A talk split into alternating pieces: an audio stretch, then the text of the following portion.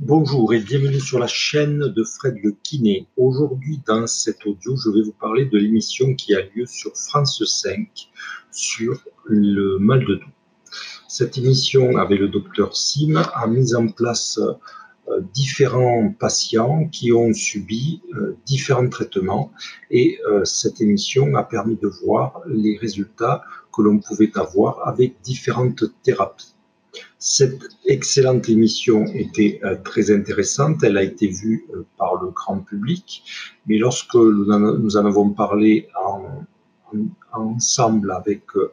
les professionnels de santé et notamment les kinésithérapeutes, nous avons émis certains doutes par rapport à ce qui avait été dit et par rapport à ce qui peut être cru par la population qui n'est pas au fait, en fait de l'actualité euh, du mal de dos. Tout cela pour vous dire que, euh, quelles que soient euh, les thérapies qui ont été proposées et qui sont la plupart du temps tout à fait pertinentes, il faut mettre un bémol à ce genre d'émission qui en fait banalise et simplifie les prises en charge des maux de dos pour que ça soit accessible à l'ensemble de la population. Je prends un exemple qui me paraît euh, très emblématique de ce type d'émission.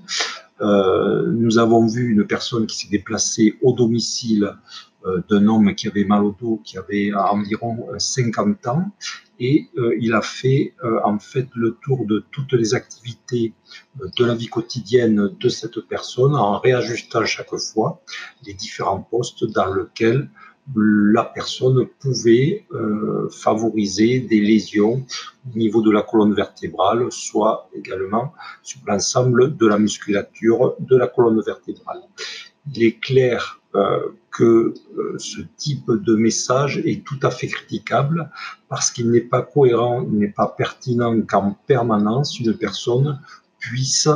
euh, tout d'abord corriger euh, ses gestes de la vie quotidienne, puisque euh, s'il fait ça depuis 50 ans, il est tout à fait normal qu'il va avoir du mal à modifier l'ensemble de ses gestes de la vie quotidienne. Ça, c'est un premier point critique. Le deuxième point critique, là aussi, je vais prendre un exemple, lorsqu'il est, lorsqu'il va s'asseoir sur le canapé,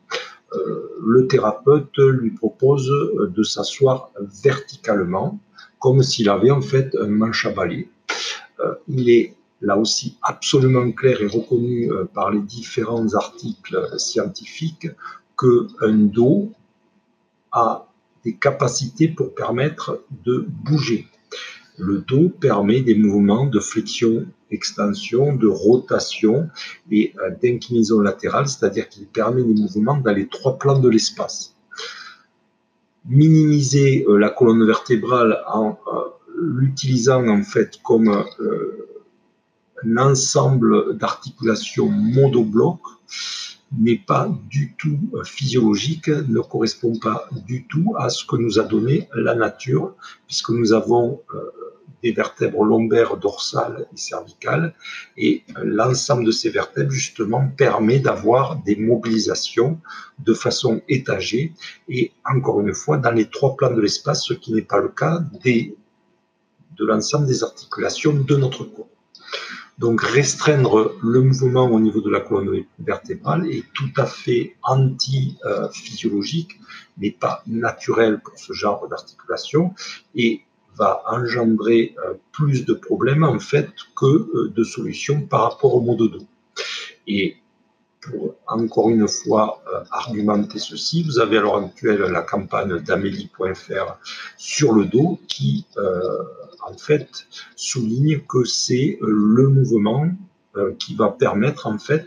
de soigner les douleurs de dos. Alors là aussi, c'est un message simplifié, il faudrait rentrer un petit peu plus dans le détail, mais faites attention donc à ces émissions qui vous font partir euh, vers des fausses croyances qui ensuite vont vous suivre lorsque vous aurez mal au dos, ou même encore pire si vous n'avez pas mal au dos et que vous vouliez appliquer ce genre de conseils. Je vous remercie de votre attention et je vous dis à bientôt pour d'autres